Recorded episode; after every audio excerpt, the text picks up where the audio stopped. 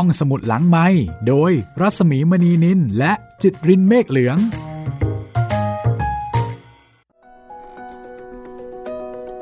สวัสดีค่ะ ได้เวลาของห้องสมุดหลังไม้เปิดทำการอีกครั้งหนึ่งแล้วนะคะ สวัสดีคุณจิตรินค่ะ สวัสดีพี่หมีครับ เรายังคงอยู่กับเรื่องของออุดากรนะคะ จากหนังสือรวมเรื่องสั้นชั่วชีวิตค่ะ แล้วก็วันนี้มาถึงอีกหนึ่งเรื่อง รักนั้นจีรังค่ะ รักนั้นจีรัง แน่นอนนะคะต้องเป็นเรื่องที่เกี่ยวกับความรัก และเป็นรักที่จีรังด้วย จีรังยั่งยืน แต่ว่าจะเป็นเช่นนั้นในแง่ของรูปธรรม หรือว่านามธรรม ในแง่ของยั่งยืนจริง ๆ หรือว่าเป็นเพียงแค่ความปรารถนา หรือว่าในหัวใจอันนี้ก็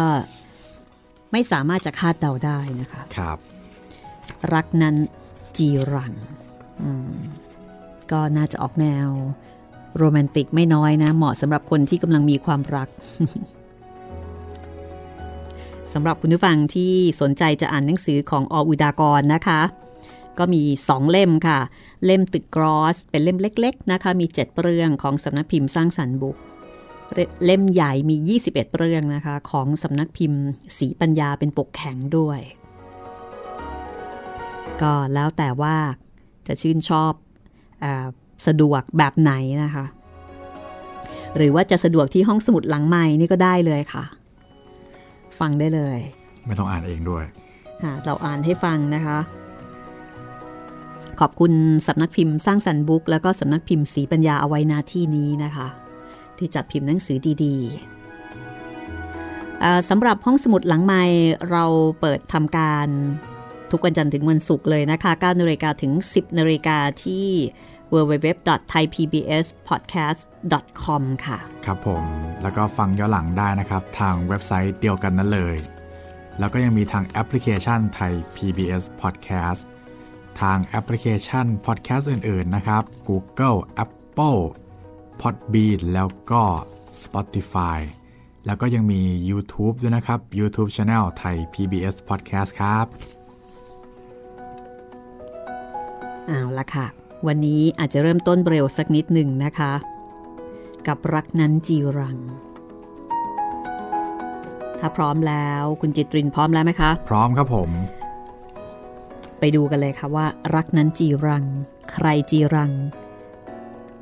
อย่างไรนะคะ และจีรังจริงหรือไม่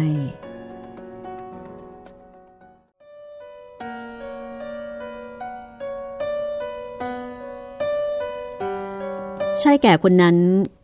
ก้าวเท้าออกมาจากประตูกระท่อมอีกครั้งหนึ่ง ด้วยใบหน้าและกิริยา ซึ่งเต็มไปได้วยความกระวนกระวาย ไม่น้อยไปกว่าเก่าแต่อย่างใดเลย เพียงแต่ว่าครั้งนี้ เขาหิ้วโคมรั้ว ที่โป๊ะของมันร้าว แล้วก็ดำไปด้วยขมเหลาไฟออกมาด้วย เขาหยุดยืนอยู่ที่หน้าประตูนั้น เพ่งมองฝ่าแสงสลัวสลัวของดวงดาวไม่กี่ดวง ซึ่งปรากฏวอมแวมอยู่บนฟ้าสูง ไปจับอยู่กับเส้นทางเล็กๆ ที่วกวนไปตามเชิงเขา และมีลักษณะคล้ายกับริบบิ้นสีเทาเส้นนั้นอย่างทุรนทุราย แต่เมื่อไม่ปรากฏภาพใด อย่างที่แกหวังไว้ว่าจะได้พบบนเส้นทางสายนั้น แกก็ถอนใจออกมาอย่างดื่มลึก แล้วก็สุดตัวลงนั่งอย่างเพลียๆบนแคร่เล็กๆ ซึ่งยกขึ้นไว้ที่หน้ากระท่อม ความกังวลใจของแกฉายชัดยิ่งขึ้น เมื่อมีเสียงซึ่งพยายามยิ่งที่จะอดกลั้นต่อความเจ็บปวดดังขึ้นมาจากภายในกระท่อม เข้ามากันหรือยังลุงชม เสียงครางอย่างผิดหวัง ภายหลังการปฏิเสธของแก ซึ่งมีกังวานของความเจ็บปวดปรวดร้าวแทรกอยู่ด้วย ทำให้ชายชราผู้นั้นต้องลุกขึ้นอย่างละล้าละลัง แกมองผ่านประตูกระท่อมเข้าไปแวบหนึ่ง แล้วกำมือแน่น หมอไม่ยอมมาละมั้ง แกคิดอย่างลังเล ขณะที่ก้าวห่างออกมาจากประตูกระท่อมสองสามก้าวแล้วก็พิงร่างอยู่กับต้นไม้ต้นหนึ่งอย่างอ่อนใจ และครู่ต่อมา ประกายตาของแกก็ฉายวับขึ้นอย่างเชื่อมั่น ความกังวลดูเหมือนว่าจะคลายลง ต้องมานะ ในเมื่อเจ้ามันมีพื้นไปด้วยสำหรับการตามหมอครั้งนี้ แกยิ้มเกรียมๆให้กับความคิดของตัวเอง ปืนของเจ้ามัน ไม่เคยให้ใครปฏิเสธความต้องการของมันได้เลย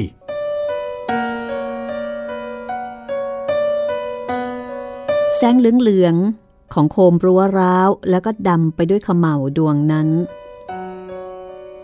ผ่าแสงเรืองๆไปบนพื้นที่แคบๆหน้ากระท่อม จากความสว่างเพียงเล็กน้อยของมัน แต่ก็พอที่จะชุบทุกสิ่งทุกอย่างในบริเวณนั้น ให้มีชีวิตชีวาขึ้นมาได้บ้าง นับตั้งแต่กระท่อมสุดโทมคร่ำคร่าหลังนั้น ตลอดไปถึงสุมทุมพุ่มพรึกที่เรียงรายซับซ้อนอยู่อย่างนาทึบ ชายแก่เบือนหน้าไปจากแสงเรืองรองของใบไม้ใบหญ้าที่เปล่งปลั่งขึ้น ราวกับมีประกายอยู่ในตัวเอง แล้วก็จับตาอย่างเพ่งเล็งไปบนเส้นทางสายนั้นอีกครั้งหนึ่ง ความเชื่อมั่น ยังไม่เลือนไปจากดวงตาของแก ขณะที่เพื่อนกลับหันหลัง ก้าวเข้าไปสู่ภายในกระท่อม แม้ว่าขณะนั้นเส้นทางเล็กๆ ที่แกพยายามจับจ้องมองอยู่ ยังไม่มีวี่แววของสิ่งที่มีชีวิตใดปรากฏขึ้นเลย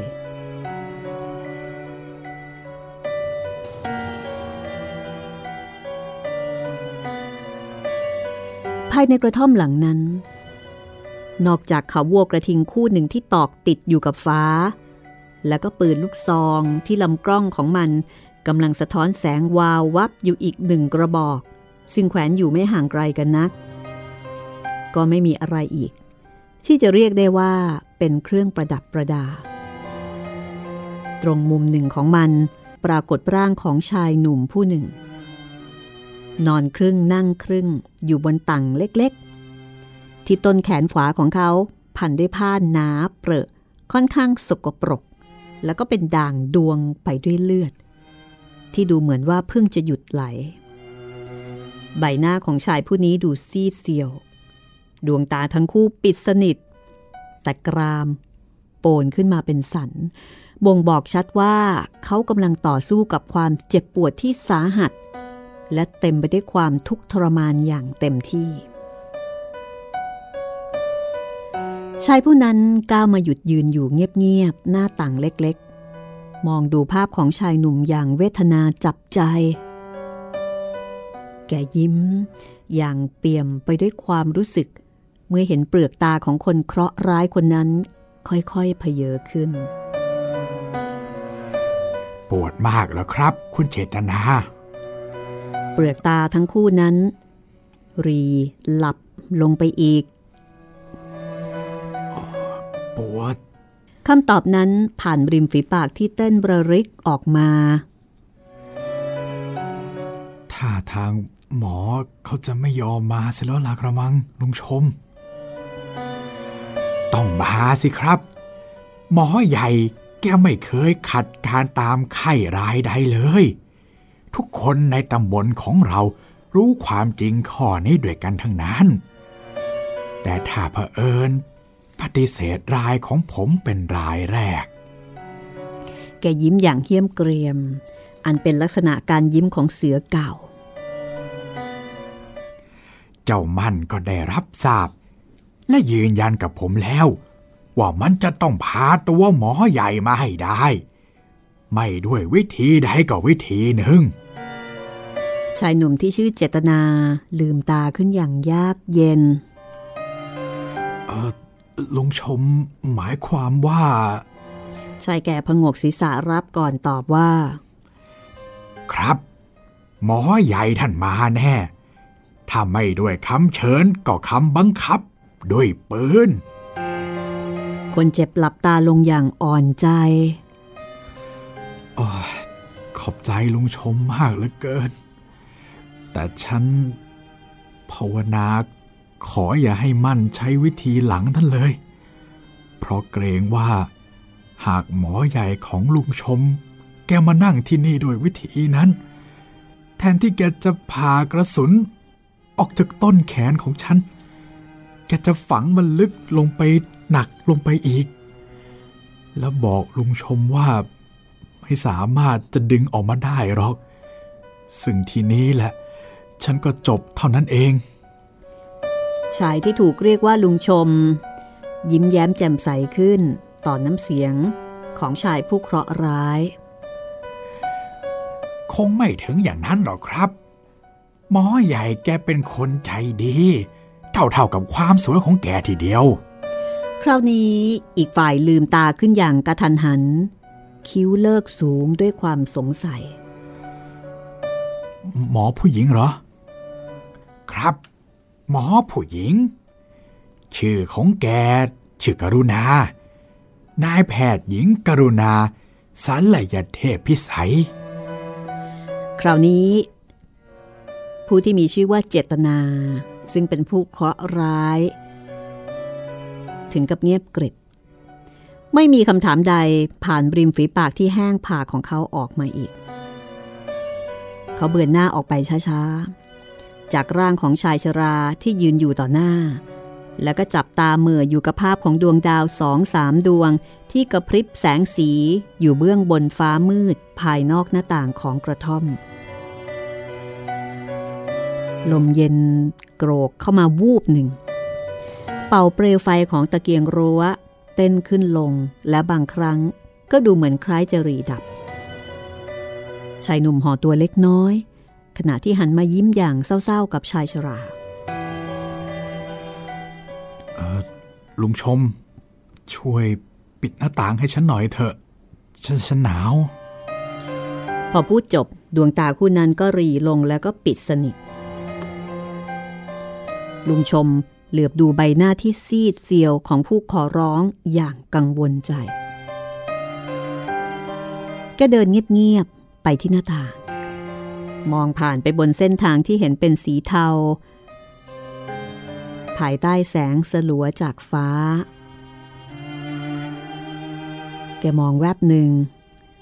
ก่อนที่จะจับบานหน้าต่างปิดเข้ามาอย่างเงียบเชียบ ความกระวนกระวาย ฉายแสงแจ่มชัดขึ้นมาอีก ในใบหน้าและแววตา เมื่อไม่เห็นวี่แววสิ่งใดเลย บนถนนสายนั้น แต่แกก็ไม่ได้ปริปากออกมาแต่อย่างใด แกเดินผ่านตังที่ชายหนุ่ม นั่งครึ่ง นอนครึ่ง อย่างเต็มไปได้วยความทุกข์ทรมาน ด้วยฝีเท้าที่เงียบกริบ แกก้มลง แล้วก็หิ้วโคมรั้วเก่าๆ ดวงเดิม ที่วางอยู่ตรงประตู ก้าวออกไป ภายนอกกระท่อม จับบานประตูอย่างช้าๆ แล้วก็ค่อยๆซุดตัวลงนั่งบนแคร่ตัวเก่า ด้วยกริยาที่เต็มไปด้วยการรอคอยและทุกร้อน ในขณะที่ภายในกระท่อมนั้นยังเงียบสงัด เงียบ กระทั่งเสียงน้ำในทานเล็กๆ หลังกระท่อม ซึ่งไหลรินมาจากทางทิศเหนือ ดังแว่วฝ่าขึ้นมา ได้ยินชัด เจตนานอนลืมตาโพรง มีได้ มันหาใช่ความเจ็บปวดรวดร้าวของพิษกระสุนปืน ที่ฝังอยู่ในต้นแขนของเขาไม่ ที่ทำให้เขาไม่อาจจะปิดตาสนิทลงไปได้ แต่มันเป็นเพราะความนึกคิดที่ฝังลึกอยู่ในอุปวิญญาณ ซึ่งกำลังดิ้นรนสับสน อย่างไม่สามารถจะสะกดระงับไว้ได้นั้นต่างหาก เจตนาถอนหายใจอย่างดื่มลึก ขณะที่ยิ้มเศร้าๆให้กับตัวเอง เขาขยับตัวนิดหนึ่งเบือนไปทางลังเล็กๆ ใบหนึ่ง ที่ตั้งอยู่ตรงหัวนอน และต่อมา เขาก็ส่งกายขึ้นอย่างยากเย็น เอื้อมมือซ้ายไปหยิบปืนพก ซึ่งดำมาเมื่อม วางอยู่บนนั้น เอามาถือไว้ แล้วทอดตัวลงไปอย่างเก่า ด้วยความปวดปราบที่แล่นเข้าไปถึงดวงใจ ชายหนุ่มกัดกรามจนโปนขึ้นมาเห็นชัด เพื่อระงับเสียงครางที่กำลังจะหลุดผ่านริมฝีปากที่เต้นบรริกออกมา อีกครู่หนึ่ง เขาก็ซุกปืนพกกระบอกนั้น เอาไว้ใต้หมอน หมอกรุณา จะนึกอย่างไรนะ เขาคิดในขณะนั้น บานประตูถูกผลักออกมาอย่างกระทันหัน ใบหน้าที่เต็มไปด้วยความตื่นเต้นและปิติของชายแก่โผล่เข้ามา หมอใหญ่มาแล้วครับ คุณเจตนา หมอมาแล้วค ราวนี้ เจตนาหลับตาลงอย่างเหนื่อยอ่อน เมื่อผู้บอกเล่าหันหลังกลับ หิวโคมรั้วย่ำสวบสวบออกไปรับหน้าผู้ที่เขากล่าวขวัญถึงทำกลางความนึกคิดที่สับสนอลมานของตัวเอง เจตนาได้ยินเสียงหวานที่เยือกเย็น ซึ่งเคยชินหู ดังขึ้นที่หน้าประตูนั้น เขาได้ยินเสียงตอบอย่างตื่นเต้นของลุงชม เสียงห้าวๆของนายมั่น ซึ่งอธิบายถึงการมาช้า ด้วยภาระที่เต็มมือของหมอ และวินาทีต่อมา เขาได้ยินเสียงฝีเท้าที่เงียบกริบ ของบุคคลกลุ่มนั้นผ่านบานประตูกระท่อมเข้ามา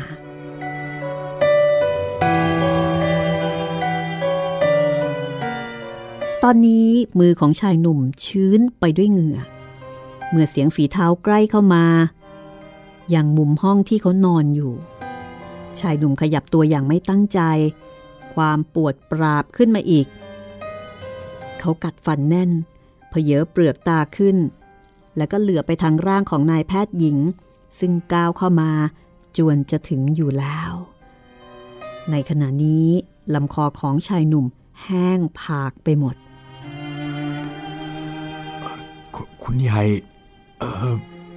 หมอ เขาเกือบจะจำเสียงตัวเองไม่ได้ เมื่อพยายามเอ่ยทักขึ้นก่อน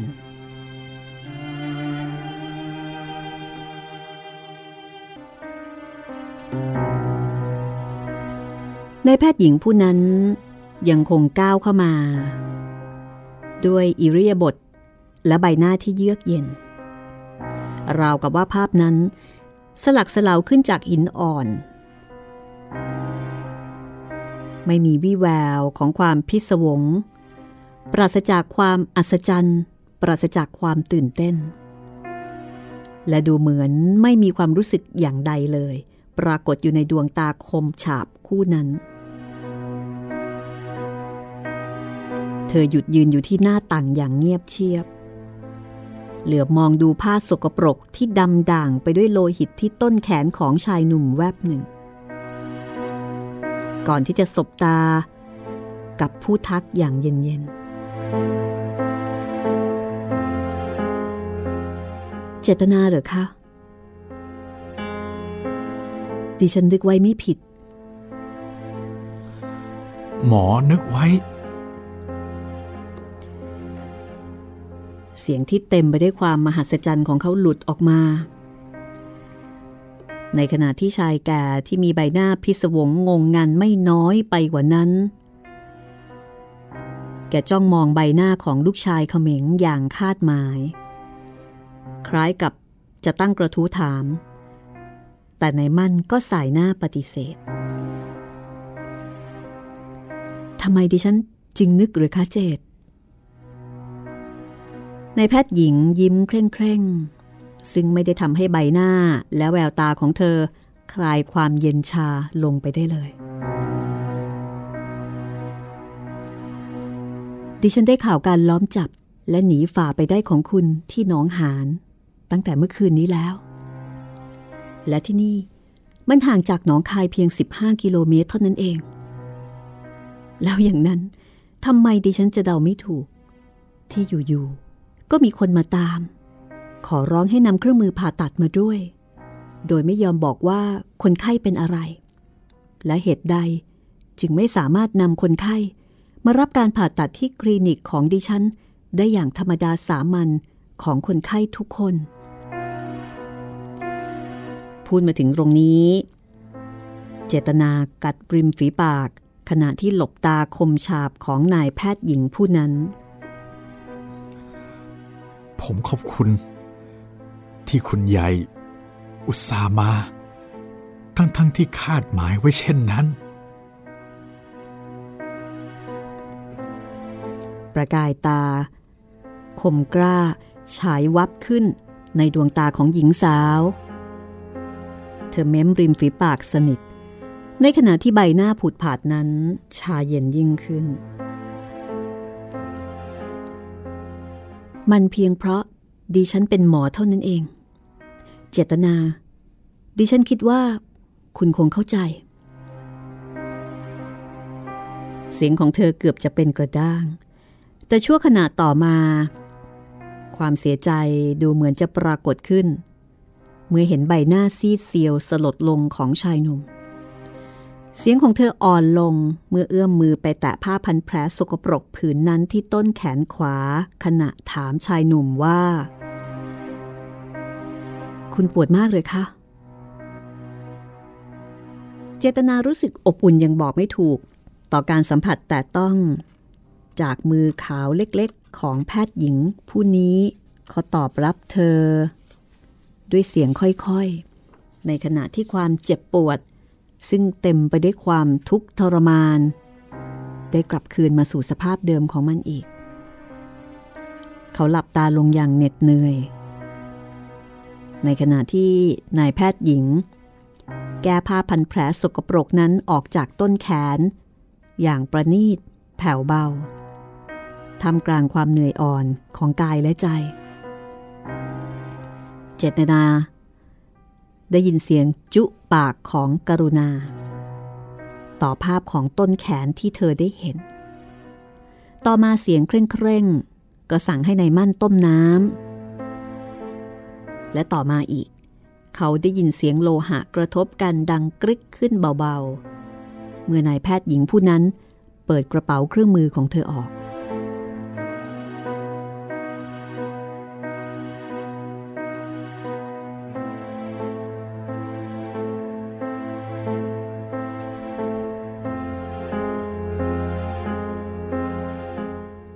อนนี้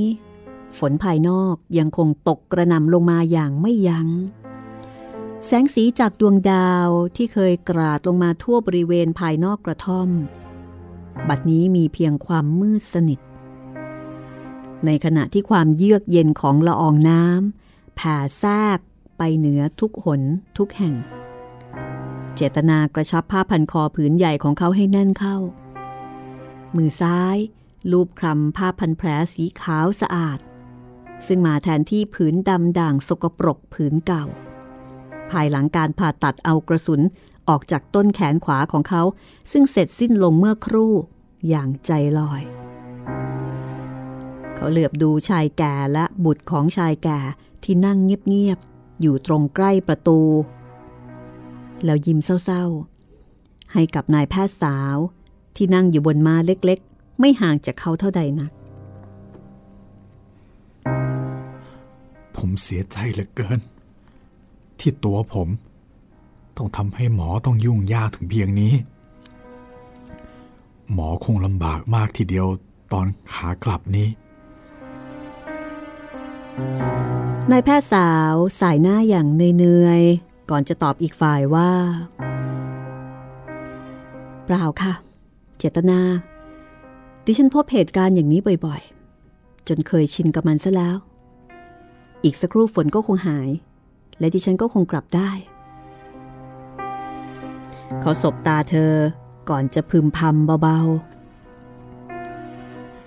มิสฟลอเรนซ์ไนติงเกล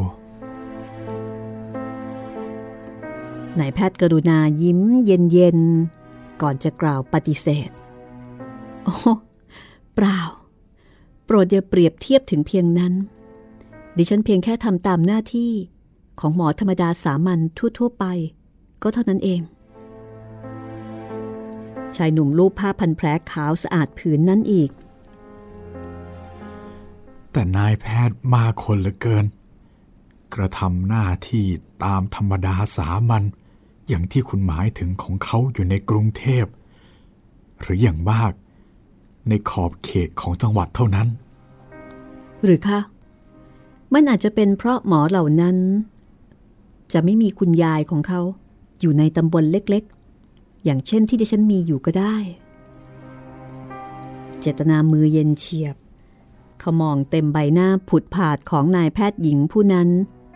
แล้วก็ถอนหายใจอย่างดื่มลึก คุณยาย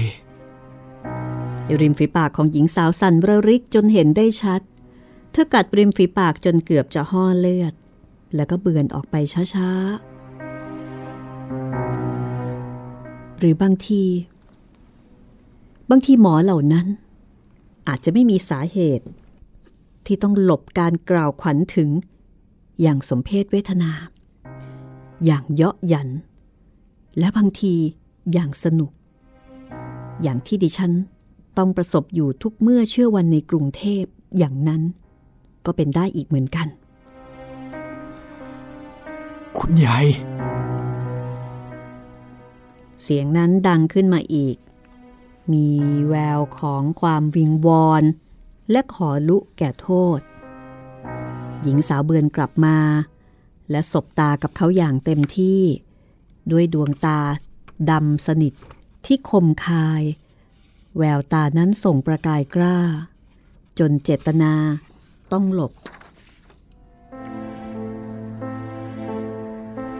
ริมฝีปากและลำคอของเขาแห้งผาก ได้โปรด ยกโทษให้ผม เสียงของเขา ขาดหายไปเพียงนั้น ชายหนุ่มรู้สึกถึงความตื้นตันที่จุกขึ้นมาถึงคอหอย มีโทษอะไรเหรอคะ ที่ดิฉันจะต้องยกให้คุณ ดูเหมือนคุณจะเป็นคนพูดเองไม่ใช่หรือคะว่า ความรับผิดชอบจะตกเป็นภาระของคุณได้อย่างไร เมื่อคุณปฏิเสธการแต่งงาน ในเมื่อการมั่นหมายเกิดขึ้น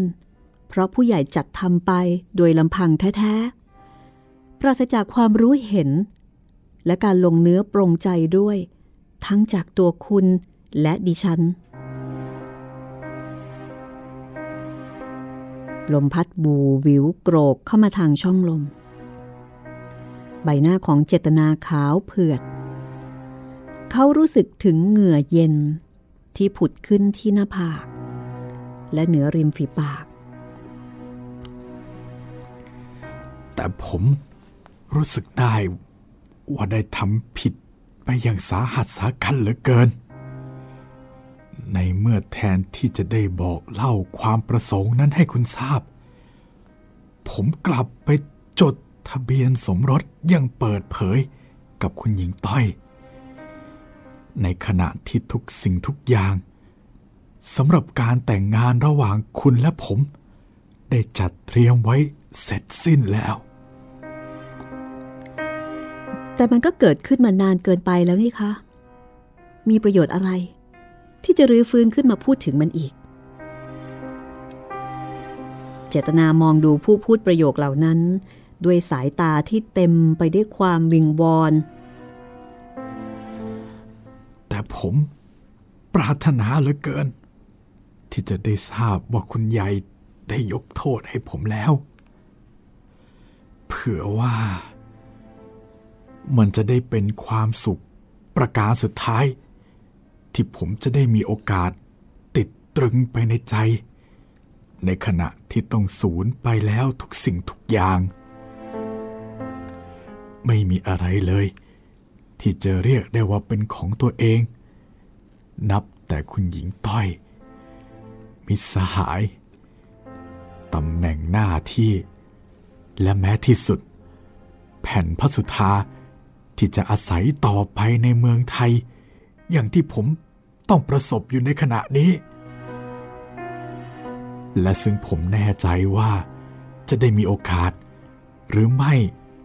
ที่จะได้กลับมาอีก เพื่อได้ฟังประโยคนั้นจากคุณในภายหลังนายแพทย์หญิงก้มหน้าลงช้า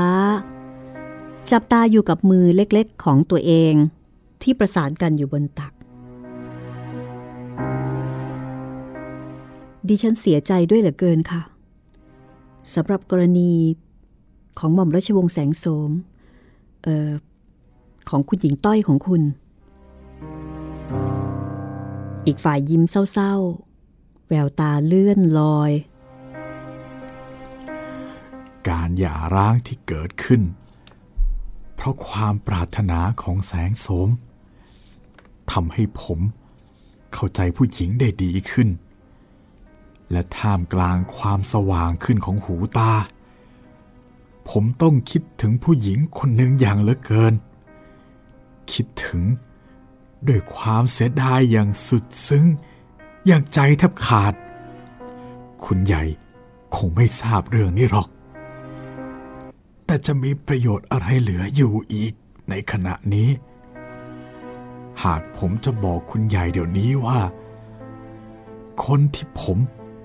คิดถึงมากเหลือเกิน เป็นคนคนเดียวกับ คนเดียวกับนายแพทย์หญิงกรุณาสัลยเทพพิสัย ซึ่งขณะนั้น ผมไม่ทราบจนนิดเดียว ว่าเธออยู่ที่ไหน เจตนา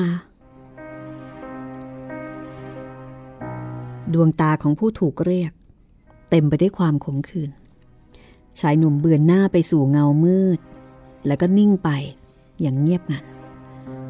เขาไม่ไหวติงอยู่ในอิเรียบทเช่นนั้น คล้ายกับคนที่ปราศจากความรู้สึก แม้ว่าในชั่วขณะต่อมานั่นเอง ทุกชีวิตในกระท่อมหลังนั้น จะได้หวาดผวาไป กับเสียงฝีเท้าม้า ที่ดังก้องขึ้น ท่ามกลางสายฝน ในมั่นลุกขึ้นอย่างร้อนรน แง้มประตูออก แล้วก็เพ่งมองฝ่าความมืดออกไป วินาทีต่อมา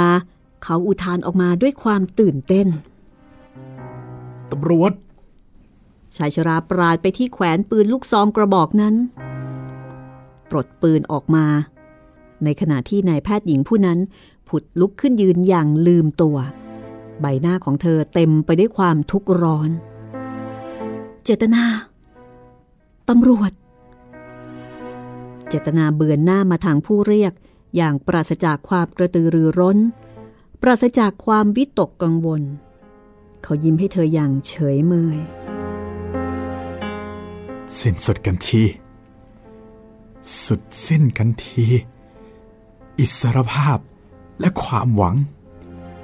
ชายชราก้าวเข้ามาด้วยใบหน้าที่เคร่งเครียด เสือเก่าแห่งตำบลนนั้น กำลังยิ้มอย่างดุร้าย สู้สิคุณเจตนาชายหนุ่มยิ้มอย่างเศร้าๆ มองดูปืนลูกซองที่ถูกกำแน่นอยู่ในมือของลุงชมแวบหนึ่ง ก่อนจะสั่นศีรษะ อย่าลุงชม เสียงนั้น แม้จะอิดโปรย แต่ก็ฟังได้ชัดทีเดียวว่า เขาปรารถนาที่จะให้เป็นคำสั่ง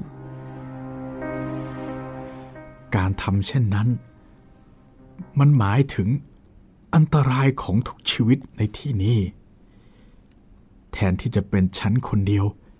อย่างที่ตำรวจเขาปรารถนา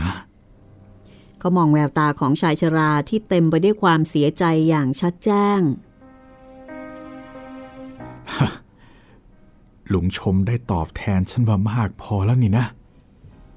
เพียงสามปี ที่มั่น ได้ไปอาศัยอยู่กับคุณพ่อที่กรุงเทพ กับความเอื้ออารี ที่ลุงชมแสดงออกในยามทุกข์ร้อน เช่นขณะนี้ของฉัน และจากตัวมั่นเอง มันก็เปรียบเทียบกันไม่ได้อยู่แล้ว ช่างเถอะ อย่าสู้เขาเลย ฉันยินดีมอบตัวให้ตำรวจ และอย่างช่ำช้า เจตนาเบือนสายตาไปจับอยู่ที่ใบหน้าแสนหวานของนายแพทย์หญิงผู้นั้น ซึ่งขณะนั้น เธอเต็มไปด้วยความวิตกกังวลอย่างแจ้งชัด และเมื่อเขาเอ่ยขึ้นอีกครั้ง เสียงนั้นก็สะท้อนไปด้วยความรู้สึก เดี๋ยวนี้คุณใหญ่จะกรุณาตอบผมได้หรือยัง ว่าคุณใหญ่ได้ยกโทษให้ผมแล้ว หญิงสาวก้าวเข้ามาจนเกือบจะชิดตัวเขา เรายังไม่หมดหวังทีเดียวนะคะ เจตนา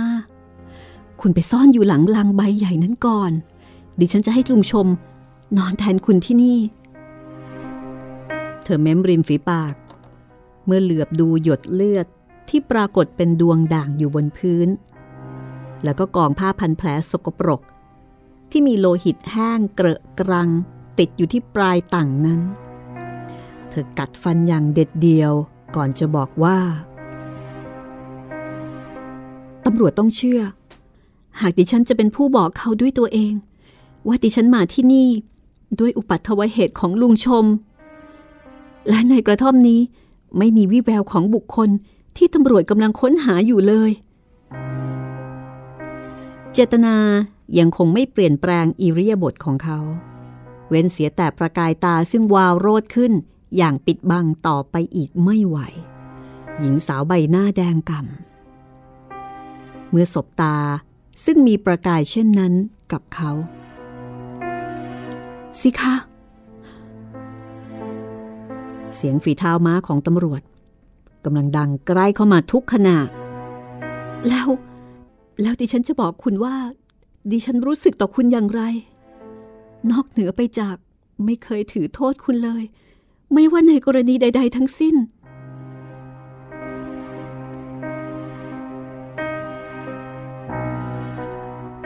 ตอนนี้ ฝนภายนอกกระท่อมขาดเม็ดลงไปแล้ว ความมืดสนิทภายนอกกระท่อมที่ได้เปลี่ยนแปลง ไปเป็นสีเทาจากประกายตาดาวบนท้องฟ้าเหมือนเช่นเก่า ฝีเท้าม้าของตำรวจ ดังไกลออกไป จากกระท่อมนั้นทุกขณะ ชายชราและลูกชาย ยืนอยู่หน้ากระท่อม มองดูภาพซึ่งเป็นจุดเล็กๆ ลงไปทุกที ทุกที ด้วยความอิ่มเอมใจ เขามองผ่านบานประตูที่งับไว้แวบหนึ่ง สบตากัน แล้วสุดตัวลงนั่งเงียบๆ อยู่บนแคร่หน้ากระท่อมนั่นเอง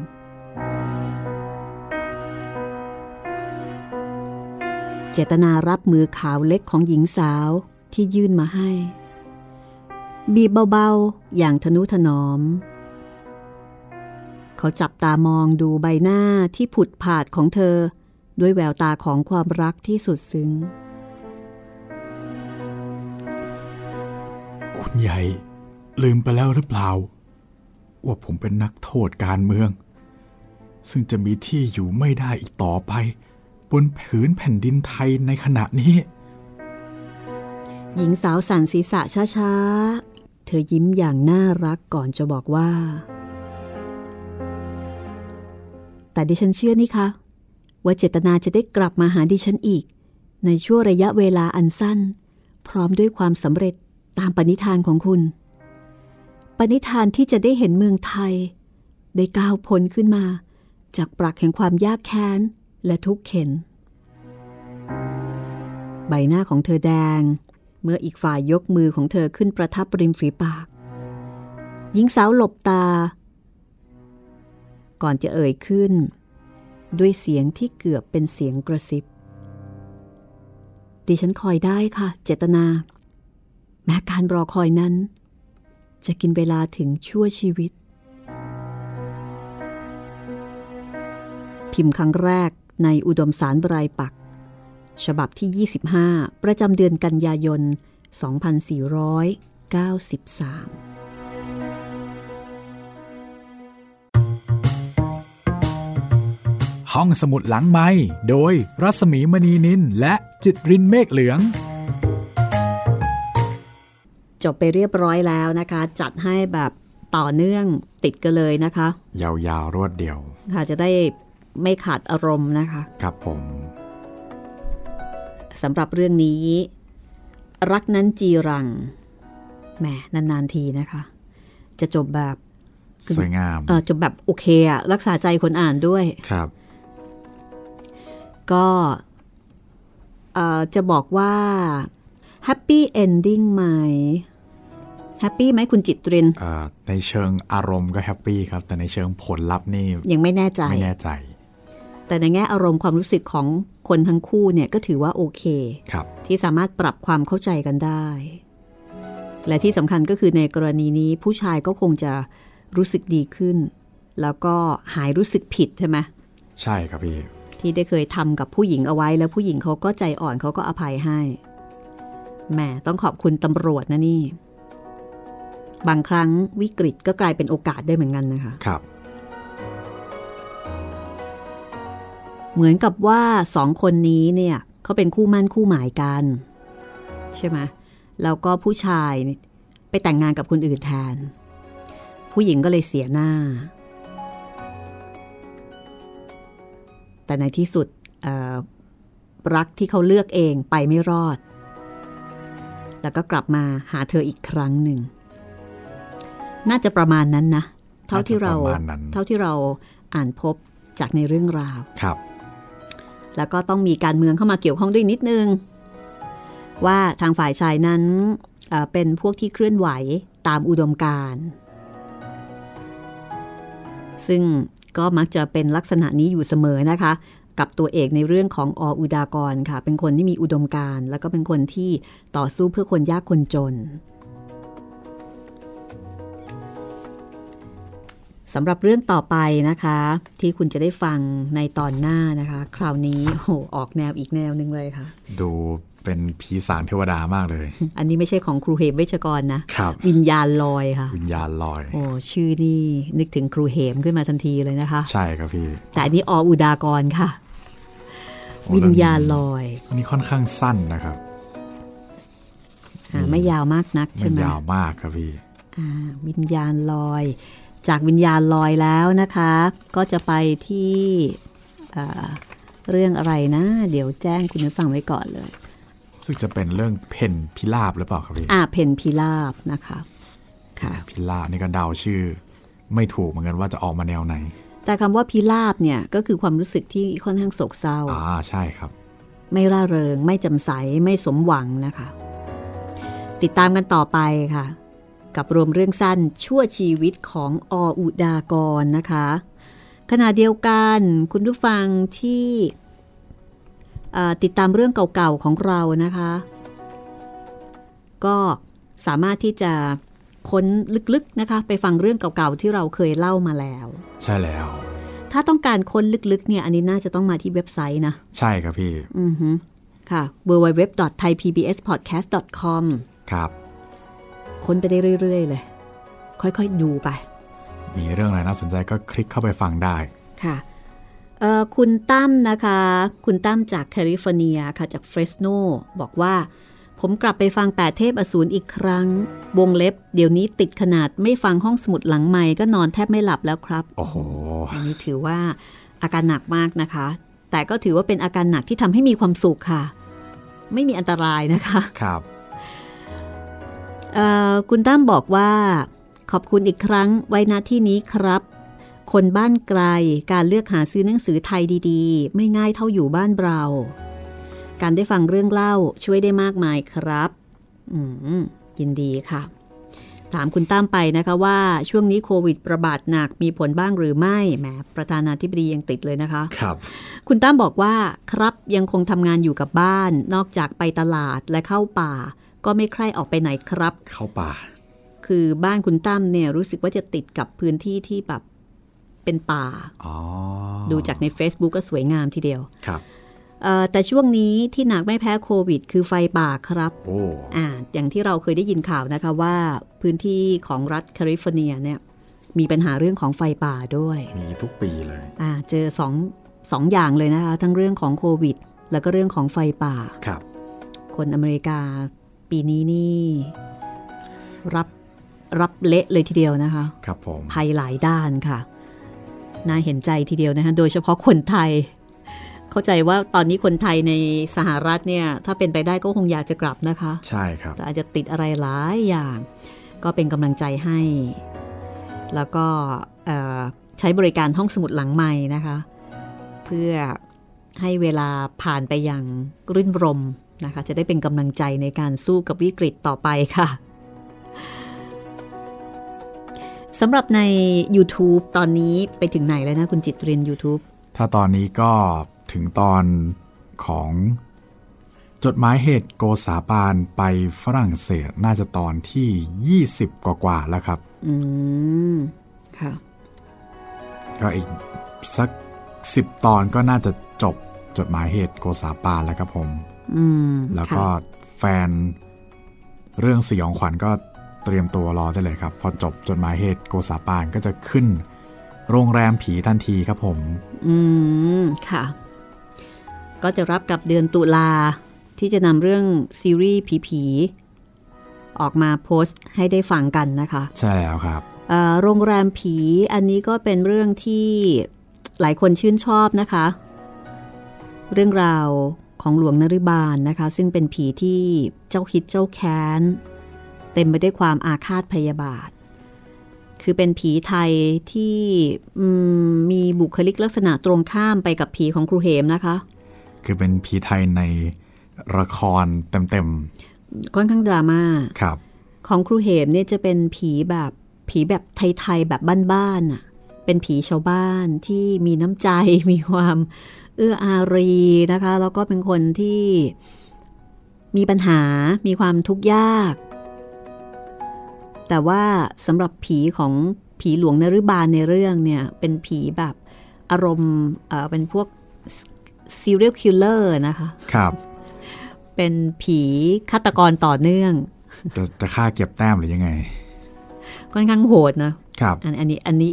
แนะนำให้ฟังนะคะสำหรับคนที่รู้สึกว่าเซ็งๆ อยากจะได้เรื่องที่คือเวลาดูหรือว่าเวลาที่อ่านอะไรที่มันเป็นเรื่องผีๆเนี่ย มันคลายเครียดได้นะ มันช่วยกระตุ้นต่อมใช่ไหมพี่มันช่วยกระตุ้นต่อม แล้วมันทำให้ใจของเราเนี่ยไปโฟกัสกับเรื่องนั้น แล้วก็อาจจะทำให้เราหลุดไปจากอารมณ์ที่มันกำลังหม่นหมอง ทึมเทาเศร้าซึมอะไรแบบเนี้ยถ้าอารมณ์แบบเนี้ยอาจจะต้องหาเรื่องที่ทำให้เราตื่นเต้น เรื่องที่ทำให้เราไปจดจ่อจนกระทั่งลืมอะไรที่มันเซ็งเซ็งๆเบื่อเบื่อๆเศร้าๆ หลุดไปจากอารมณ์นั้นก่อน อันเนี้ยแนะนำโรงแรมผีค่ะครับ มันตื่นเต้นดีค่ะ แล้วก็สำหรับคุณผู้ฟังนะคะที่ต้องการอ่าฟังรายการย้อนหลังนะคะ หรือว่าต้องการที่จะ เสนอแนะความเห็นเสนอเรื่องใหม่ พูดคุยทักทายนะคะ ก็สามารถที่จะส่งข้อความมาได้นะคะ inbox มาค่ะบอกมาได้ครับ ทาง fanpage Facebook Thai PBS Podcast นะครับ แล้วก็ทาง YouTube นี่แหละครับ comment ไว้ใต้คลิปที่ฟังที่ดูได้เลยครับผม หรือว่า inbox มาที่ดิฉันก็ได้นะคะ ที่เพจรัศมีมณีนิลก็ได้เช่นกัน แล้วก็สำหรับกิจกรรมอันดีอันดังกับห้องสมุดหลังไมค์นะคะ ก็ยังคงส่งเข้ามาได้กำลังรออยู่นะคะแจ้งคุณผู้ฟังว่าอ่านจากมือถือได้เลย คือไม่ต้องไปหาห้ององค์ห้องอัดอะไรเลยนะคะ อ่านจากมือถือสมาร์ทโฟนตอนนี้อันสามารถที่จะอัดเสียงได้แบบง่าย ๆ และคุณภาพเสียงก็ใช้ได้ประมาณหนึ่งเลยทีเดียวค่ะ ใช่แล้วครับ ไม่ต้องซีเรียสมากนะครับ ว่าต้องคุณภาพเสียงดีหรืออะไรยังไง ขอเพียงแค่ฟังได้ชัดเจนก็พอแล้วครับผม แล้วก็จะลืมนะครับ อัดเสร็จแล้วเซฟเป็นไฟล์นามสกุล mp3 นะครับ หรือว่าเวฟก็ได้ va wav ครับ แล้วก็ส่งมาได้ทางอีเมล jitrin แล้วก็ตัว m นะครับ at thaipbs.or.th ครับ อ๋อ แล้วก็อย่าลืมครับ ถ่ายรูปผู้อ่านกับหนังสือที่อ่านมาด้วยนะครับ พร้อมเขียนอธิบายว่าทำไมถึงเลือกหนังสือเล่มนี้ แล้วก็เตรียมตัวรับของรางวัลเลยครับ เป็นกระเป๋าพับจากไทย PBS ครับผม ค่ะ สวยมากค่ะ ถ้าไม่อย่างนั้นนะคะ อาจจะตัวเป็นของเรานะคะ นั่นนะสิครับ เล็งๆอยู่เนี่ยค่ะ จริงๆ อยากจะแจกนะครับ คือมันเป็นกระเป๋าพับ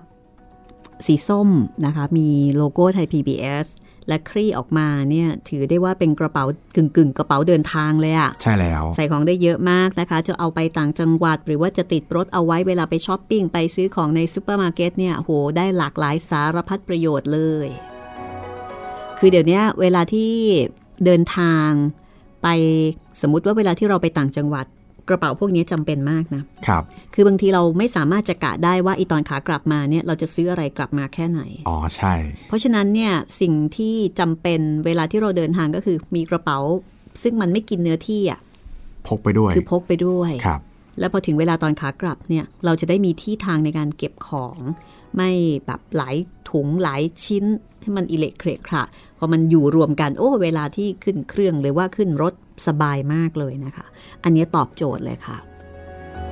เอาละค่ะ วันนี้ก็หมดเวลาของห้องสมุดหลังไม้แล้วนะคะ ตอนต่อไปอย่าลืมค่ะ ฟังเรื่องวิญญาณลอยและเพนพิลาบนะคะสองเรื่องค่ะ รออยู่นะคะ วันนี้เราสองคนลาไปก่อนนะคะ สวัสดีครับ สวัสดีค่ะ